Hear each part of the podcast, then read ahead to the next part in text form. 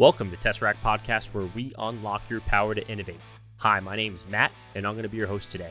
Tesseract's mission is to empower airmen, connect them to resources, and accelerate change across the Air Force logistics enterprise. Specifically, our team works as an innovation accelerator assigned to the Air Staff Logistics Directorate, where we partner with airmen to operationalize the new sustainment strategy. In this episode, we talked with the Rapid Sustainment Office, or the RSO for short. We talked through their overarching mission and we took a deep dive into their Lighthouse initiative. All right, here we go. And let's go ahead and uh, get started. Uh, you want to introduce yourself? Yeah, sure. So my name's Matt Dancero. Uh, I'm currently the dual hatted as a systems engineering lead for the RSO and then the chief engineer for the product development or product management uh, division at the here at the RSO. Um, I, I, joined the Air Force as a civilian, as an engineer, uh, ever since I graduated college. So looking at a little over 10 years at this point. Uh, most of my career has been in crew systems engineering, which has been you know human interfaces for air crew and maintainers. So think about controls, displays, ejection seats, life support systems, carry-on equipment, uh, maintainer interfaces, uh, which is which has been great because it's given me a, a, really good appreciation of our warfighters, of our users. Um, so I stumbled upon the kind of the RSO systems engineering lead posting a few years back, and uh, I was I was really excited to, to learn about a new organization that was just dedicated to the maintenance and logistics community. Um, having having worked with maintainers in the past, uh, they they're definitely a, a hardworking community, but is underserved by like the science and technology field. Uh, they don't get a lot of the new advanced technologies um, that ends up being on more of the ops side. So I was really excited to to really bring those innovations and that advanced technology to, to really modernize maintenance and logistics and then get them past uh, just state of the art and get them onto the bleeding edge of technology. So that really, really enthused me. And and now that I've been with the RSO for a couple of years, I, I really do believe that it's it's the right organization and it's postured in the right way to really take those innovations and get them to the warfighters at scale. Mm-hmm. And, and I think we'll talk more about what that really means and how, how some of my programs help support that. Uh, but, but I think it's, it's unique in that aspect here at the RSO. Mm-hmm. Before we, we dig into the specifics of Lighthouse, uh, can you give us like a, just a, a 30,000 foot overview um, with what the RSO is, is doing, like maybe some general lines of effort for our listeners that might not be familiar with the RSO? Uh, RSO in general or, or Lighthouse specific? Uh, RSO in general. Sure. Then we'll start getting into the to the Lighthouse questions. But uh, um, you know, I, I, think we're, we're getting some like, yeah. My mind right now is is going to just the overall strategic application of, of our organizations, and I think that might be a, a good tangent that our listeners might be interested in. Okay, yeah, I'll, I'll, I'll see what I can do there. Yeah. So I know it's a uh, curveball. No, but. no, it's it's it's great. Uh, so, so the the RSO, and, and, I don't have to go back delve into the history, but we're about four years old at this point, and and the charter and the mission is to bring new and emerging technology to the maintenance and logistics community, uh, and to increase mission readiness and decrease sustainment phase costs because we know that there, there's stats around 70% of a total life cycles cost of a weapon system you know all the way through uh, development through um, through retirement, 70% of that whole cost is during sustainment and operations. So, so there's your ability to kind of reduce the total life cycle costs if you attack that area. Um, and then obviously increasing operational readiness is, is the key to our warfighting capability. So, so the organization was set, was set up with that in mind, with some of the the focus being more on enterprise systems, because every every MDS, every aircraft has a SPO, uh, and they have a program office that focuses on that aircraft focuses on EMD, you know, development through operations sustainment through retirement. Um, but they're very focused on that aircraft. And so uh, the Air Force and, and Dr. Roper at the time wanted to stand up an organization that was looking at everything um, because that is when you start to unlock real impacts, is, is when you have the, the synergy associated with enterprise solutions. Mm-hmm. Um, and so the organization was stood up with that in mind. And, and we were giving technology focus areas to help us kind of focus the type of solutions we go after. So um, I'll list just a few for you because uh, I'll put them in terms of the teams since since you've been talking to, to, to, some of the team leads. So CBM Plus is one of our big focus areas um, in the uh, uh, AI ML spectrum. And, and then we have uh, advanced manufacturing, which is another program office within the RSO. And that's looking at um, how do we how do we augment our supply chain with things like 3D printing, things like cold spray? And then we have the product management team, which is uh, the team that I'm on and, and, and the technical lead for. And, and under our team, we are focused on augmented reality and virtual reality, uh, data and digital enterprise, uh, or data and digital environments, excuse me, uh, rapid and austere environments, and automation and robotics. And then Lighthouse kind of fills out our team. And so those being where the, the pool of the type of technologies that we apply to the gaps that we get from our community. So the, the initial gaps and, and requirements that we work off of are called ability to statements. And they came from Headquarters Air Force A4. And, and they've worked with the, the MAJCOM A4s uh, who have gathered gaps and problem statements from their users, which has flowed up into these uh, ability to statements that then mm-hmm. get uh, sent out to the different technology owners. And so we then try to d- match our technology focus areas against these ability to statements. And that helps us to ascertain what problems we should go after, you know, what are our functional requirements, um, and then the type of solutions that we start to attribute against them. So I'm getting a little bit in the weeds of how we operate, but no, I think but, it's great. Yeah, I mean, because yeah. you're, you're tying that in uh, beautifully to what that value stream between Tesseract and, and the RSO, like, you know, is or at, at Tesseract, we work directly with frontline airmen on a on a nearly daily basis, right? Identifying, you know, what their pain points are, like what those requirements are, and to try and bring those to light. And uh, and and that certainly like like feeds into your strategic objectives like here here at the RSO. I think that's great how you brought that up. And and I think something else that makes the RSO unique and how we kind of accomplish that end-to-end technology delivery value chain um, is that we try to focus on mature technology and getting those to, like, like I repeated myself earlier uh, to an enterprise scale, right? So an enterprise to us is more than just a single point solution, right? So there's a lot of organizations that are developing new and cool uh, technologies, but they end up just going to maybe one use case or one user. Mm-hmm. Um, we really focus on taking those proven solutions and adapting them as needed, but getting them ready to serve 300,000 airmen at hundreds of locations with dozens and dozens of MDSs. Mm-hmm. Um, so we bring the the acquisition and the technical rigor associated with bridging that valley of death uh, between having a great minimally viable product and something that can be adopted at scale and sustained for a life cycle so that it doesn't just die on the vine when it gets out to a single user. Um, so that's something that I think we can really partner with, and I, am sure we'll get into this more as, as we as we continue this podcast. But uh, that's something that we can start to partner with organizations like Tesseract, with organizations like Spark Cells, with AFRL. Um, there really is a dovetail into that end-to-end technology delivery where the RSO can play uh, an important role in getting technology and advancements out to the warfighter. Mm-hmm. Yeah, good stuff. Good stuff.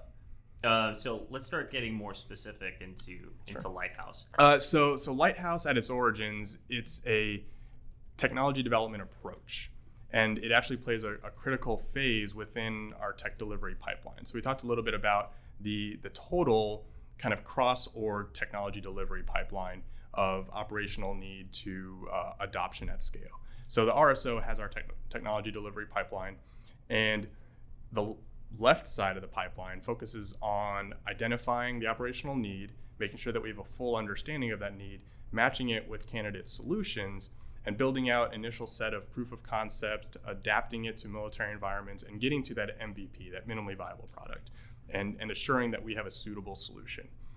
That's when a lot of technologies will experience that valley of death. Some of the industry uh, statistics are like 70% of pilot programs don't scale. And, and we're no better in the military, we're, we're probably worse.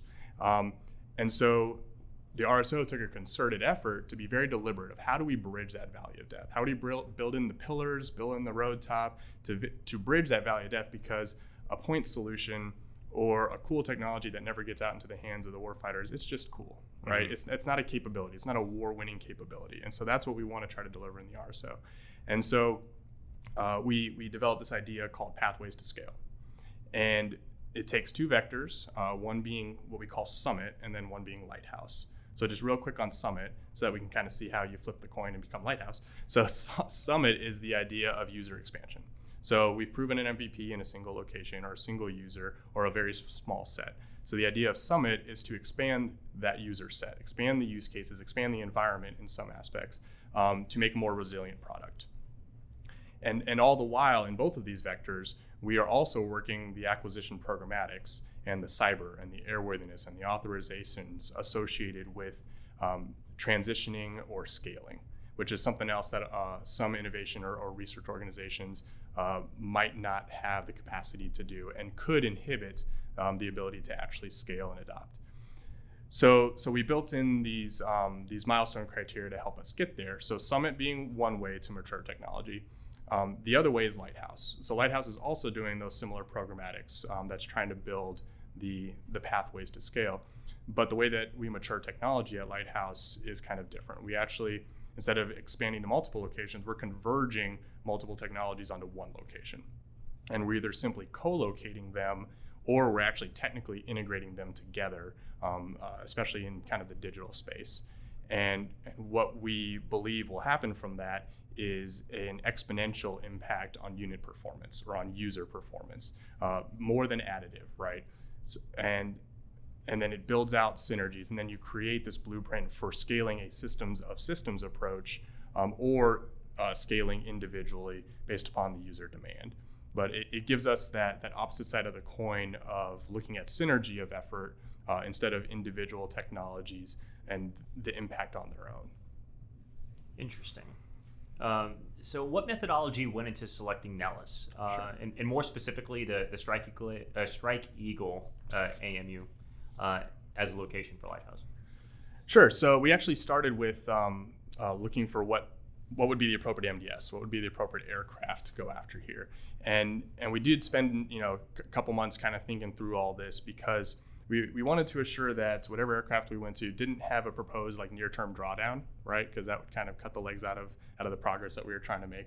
Uh, we wanted to make sure that it was accessible. Think about from a security perspective. We work with a lot of industry and small businesses, uh, getting higher levels of classification information um, secret, SAP, TS for things like stealth aircraft would be difficult, uh, and it would inhibit how quickly we can move out. Now, not to say that we won't ever go there, but for this initial kind of proof of concept of Lighthouse of this process, um, we decided to go uh, for something that was more on the unclass spectrum or fourth gen, right, legacy type aircraft. Um, we wanted to make sure that the Air Force was the lead service, um, so that we uh, weren't having to deal with you know some of the joint requirements and some of the, the possible bureaucracy and, and processes that we'd have to navigate.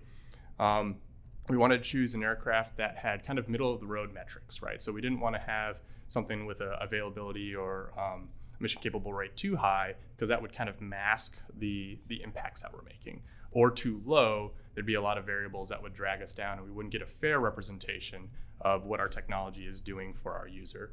And so all of that kind of converged and led to the F-15E.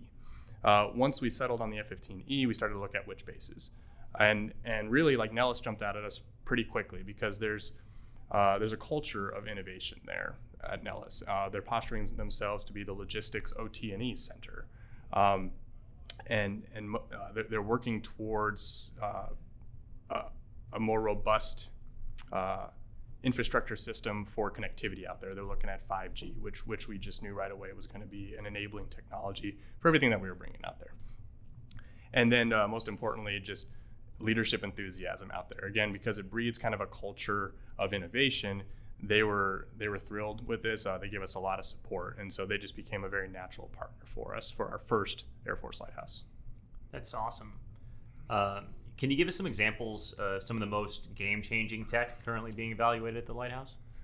Absolutely, and and there's a lot about it. So I'll just uh, I'll, I'll, try to hit a, a, couple, a few for you. So so I would say the the first is is more of a of an engineering tool set, but I think it's important to to tell our users how we went about developing uh, lighthouse technology. And so so that that to me is the first game changing capability is the fact that we use model based systems engineering to, to help us manage our integrated systems of systems approach. Uh, and what MBSE is, or, or, or the tool set that we're using to manage our MBSE is, is Cameo systems modeling. So, so what we started out is we actually did a couple weeks kind of day in the life shadowing the maintainers out at Nellis, um, taking notes on the daily activities that they do, who they communicate with, the systems that they use, to really try to understand uh, at a very granular level uh, what it takes to accomplish maintenance. What does that value chain look like? And then we model it in our digital tool sets so that we can start creating connections, so that we can start building some some back end data that creates this robust relationship between uh, activities that the maintainer does, the different personas on the flight line, the functional requirements that are needed to meet those activities, and then we can start to allocate uh, technology solutions against them, and then start to manage how those integrated technologies accomplish the different activities that the maintainer requires. So MBSE and Cameo Systems, I think, is the first kind of game-changing technology because it's digital uh, tool sets building digital ecosystems which is very cool from like the SE nerd standpoint. I love it. uh, so some of the more maintainer centric tool sets that we're bringing. Uh, uh, one being uh, the Aircraft Infrastructure Readiness System, or AIRS. So we're partnering with Beacon Interactive, and that's a, web-based workflow and aircraft status management tool. Um, so you can do things in there like assign jobs. Uh, you can step through procedures.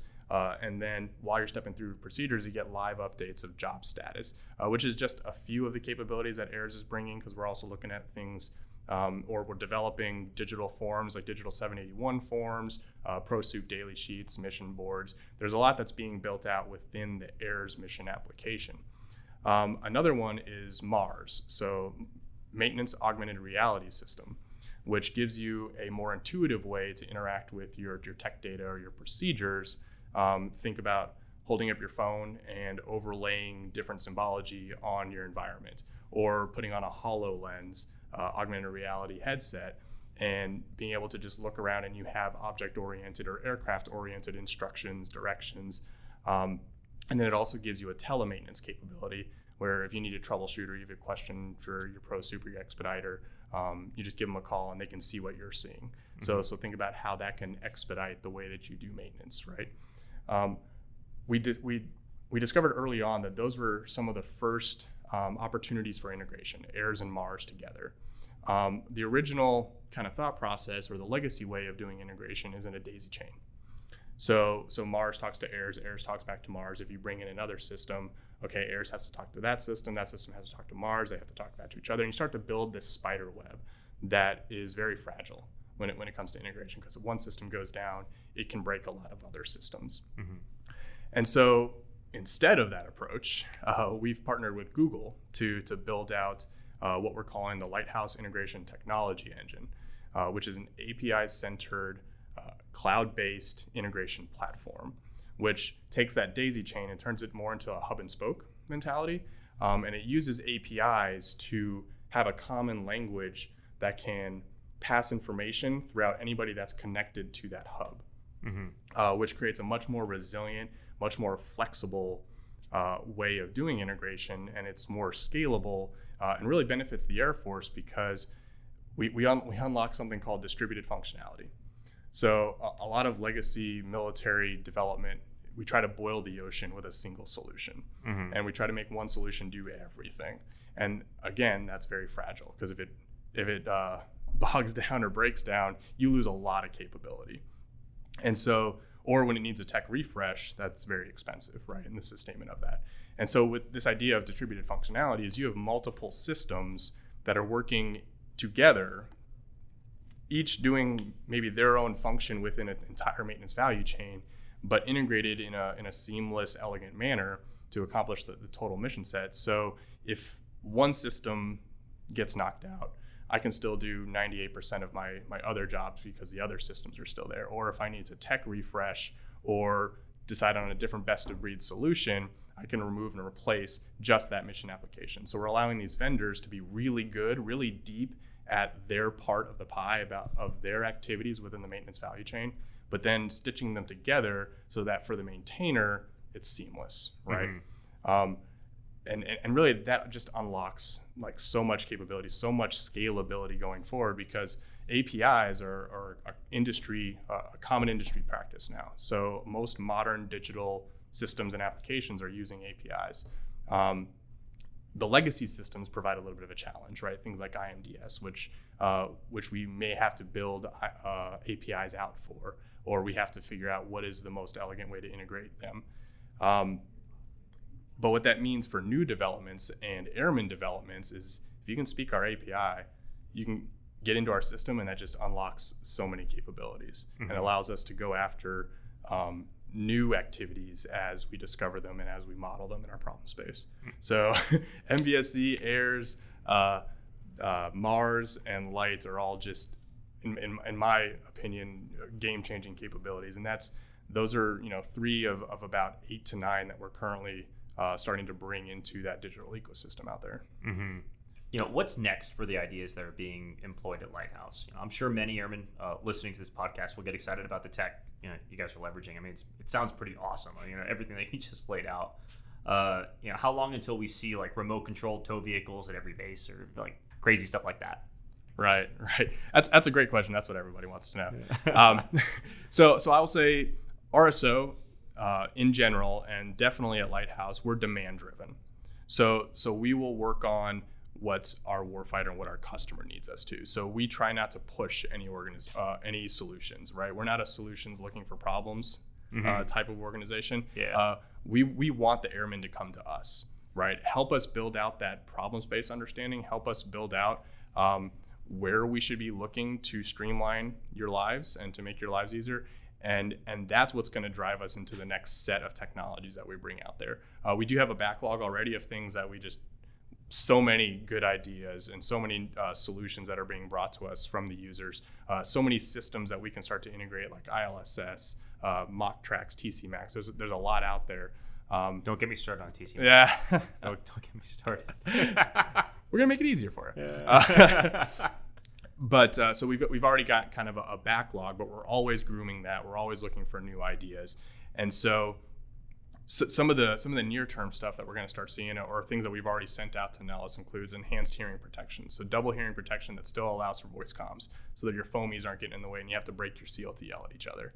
Uh, that's that's a pretty um, open source solution. That's pretty available, but we're we're putting the effort to to put the technical rigor into that so that we can get that available for everyone at scale. Uh, things like smart toolboxes, which are already starting to be seen at, at a lot of different Air Force bases, but we're going to try to put um, the acquisition PEO rigor on that to again make that more of a, a capability in perpetuity rather than just these little point solutions. So, so those are those are near-term efforts because those are pretty mature technologies.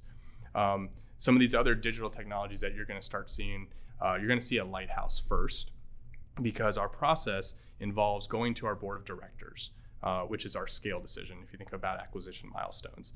Um, so after Pathways to Scale, after Lighthouse, we go to our board of directors, which is made up of commanders and senior level acquisition officials um, that are postured to be able to speak for the sustainment enterprise.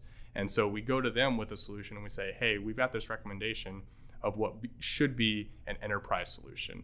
Um, yay or nay, right? Like give us a thumbs up or thumbs down. If they give us a thumbs up, um, we've already drafted up all this transition and sustainment strategy. So we just hit go.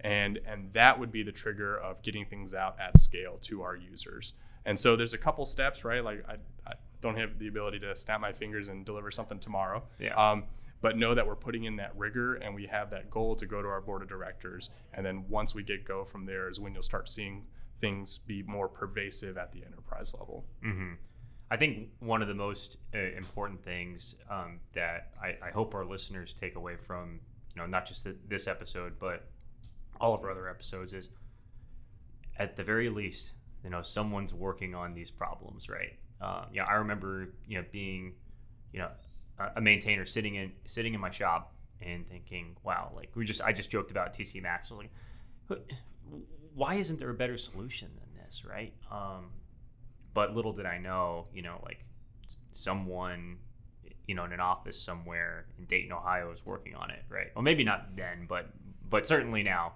Um, Absolutely. And, and, and you can have confidence in that, right? Like speaking directly to your users. Um, RSO, and I know Tesseract, is made up of very passionate individuals. Um, and it's more than just engineers, right? Like sometimes that's the scariest thing for for users, for operators and maintainers is, oh man, engineers are going to give me something I don't really want um, because they think it's a good idea. We, and I know Tesseract is made up of, of users pretty solely. Uh, we in the RSO, we have a, a great cadre of logisticians, of either active duty military maintainers um, or retired Uh, we've got some great retired chiefs that are just wealth of knowledge, and they keep us on track. They they make sure that what we as engineers and program managers are developing is really going to solve the right problem, is really going to be usable by the users. So so yes, your users can have confidence that um, we are working it. We're making we're making strides. We're making efforts, and we have high confidence that we're going to give you the right solutions to the problems that you have. Mm-hmm. Good stuff. Yeah.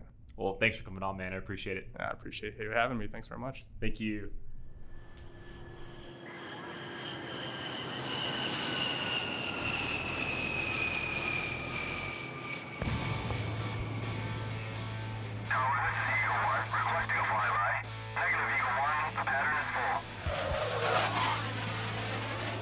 Thank you again for listening to Tesseract Podcast. Make sure you follow us on Twitter, Facebook, Instagram, and connect with us on LinkedIn.